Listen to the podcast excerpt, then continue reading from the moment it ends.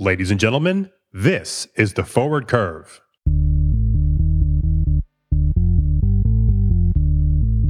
Hello and welcome to The Forward Curve, the weekly podcast covering the commodity markets and the global economy. Brought to you by Gold Street Advisors, the independent research and advisory firm. Today, following on from our Intel Briefs episode last Friday, covering the basics of gold, we take a look at the state of play of the gold market. I'm Christian Clavadetscher, and joining me today will be our chief analyst, Robin Barr. Thanks for joining me today, Robin. Let's talk gold.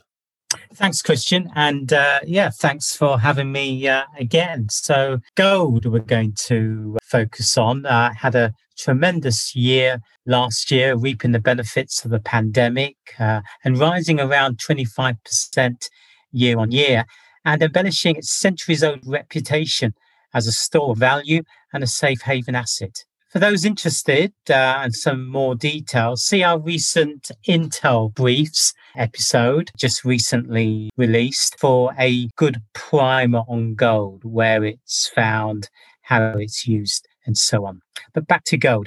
Again, outperformed most mainstream asset classes last year and acted to mitigate overall portfolio losses during the first quarter of 2020.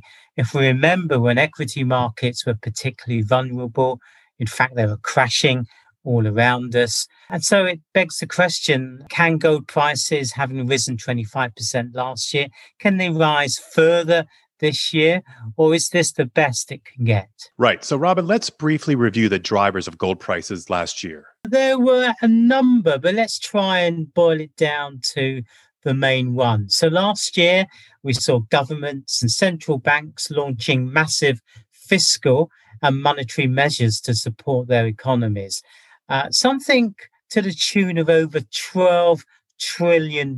So a fair amount of dollars going into the system.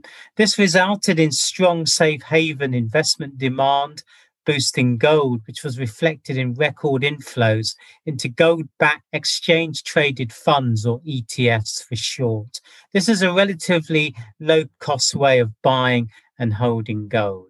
Fears of economic Armageddon drove gold to new all-time highs of $2,075 per ounce. Fear is a potent driver of higher gold prices as investors seek capital preservation instead of a return on capital. So quite an interesting dynamic at work. This more than offset weak physical demand in gold, with key consumer markets like India and China seeing sharp reductions in jewellery purchasing because of record high prices, particularly in their local currencies in Indian rupees, Chinese yuan, as well as disposable incomes being severely impacted by the pandemic. By the third quarter last year, jewellery demand was something like 30% lower year on year, and total demand levels are likely to drop by up to 50% on last year. So pretty dramatic falls in actual physical or consumption of gold. All right. So as we discussed before, gold has historically been viewed as a good hedge against rising inflation. Is that concept in play at the moment? It could be. It's a bit of a yes and no answer. Although inflation is currently very subdued, and we can see that in the consumer price index, it is showing up instead in very high asset prices, things like global equities, real estate, commodities, so copper, aluminium, and so on.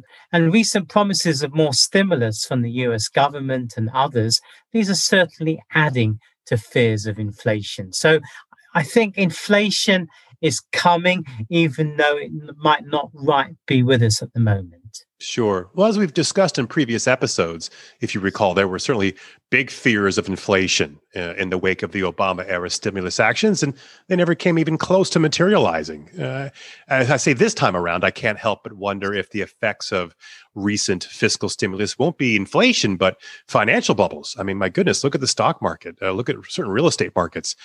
Nevertheless, getting back on track here, what's the outlook for gold prices?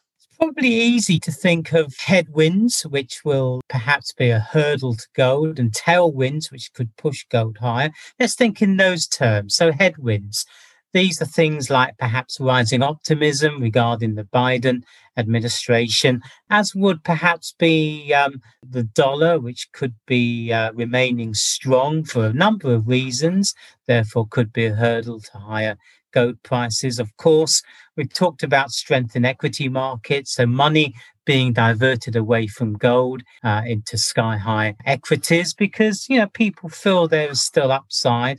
And another one would be strength in Bitcoin or digital gold as it's rapidly becoming known as.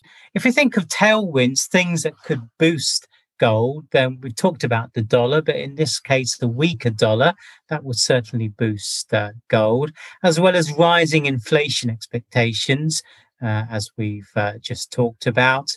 Record low yields in the bond markets, and these are low yields in nominal terms, but also when we adjust for inflation in what's called real inflation-adjusted terms. And of course, more monetary easing. This is going to be a powerful boost to gold, as central banks have made it clear that more monetary stimulus, that is cutting interest rates, maybe more QE and so on, will be forthcoming in 2021, with cash rates unlikely to move higher for many years to come. If you cannot earn a return on cash deposits, you might as well put your money into gold. Yeah, indeed. So where do you stand on gold prices, Robin? Are you on the fence?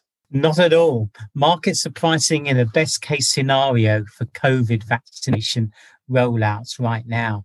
If the situation deteriorates, however, we can expect risk assets to suffer and policymakers to deploy even more stimulus, and therefore safe haven assets like gold to catch a bid. Combined, these potential tailwinds indicate that gold prices are likely to remain biased to the upside for some time to come.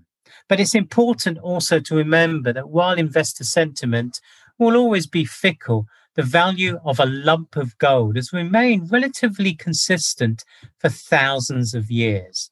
Precious yet durable, finite yet accessible enough to be traded, gold is worth roughly the same now as it has always been. Now there's a thought. It has time and again proven itself able to withstand volatility while other assets rise and fall. So, to conclude, you paid your money and you take your chances. Stimulus talks, speed of vaccine distribution, and continued dollar weakness, or not as the case may be, we think will make for a roller coaster ride. So, buckle up and ride the price volatility. And good luck. With Robin pretty squarely in the bull camp on gold, I'll happily be the contrarian and make a more bearish call.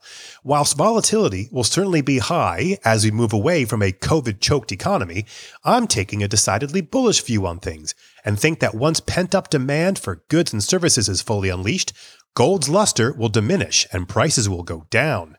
But of course, time will tell. As always, I want to thank Robin for joining me today, and of course, I want to thank you for joining us. Please be sure to subscribe to The Forward Curve on your favorite podcast platform. I'm Christian Clavadetscher, and on behalf of the Gold Street Advisors team, I thank you for listening. And remember to always keep an eye and ear on The Forward Curve.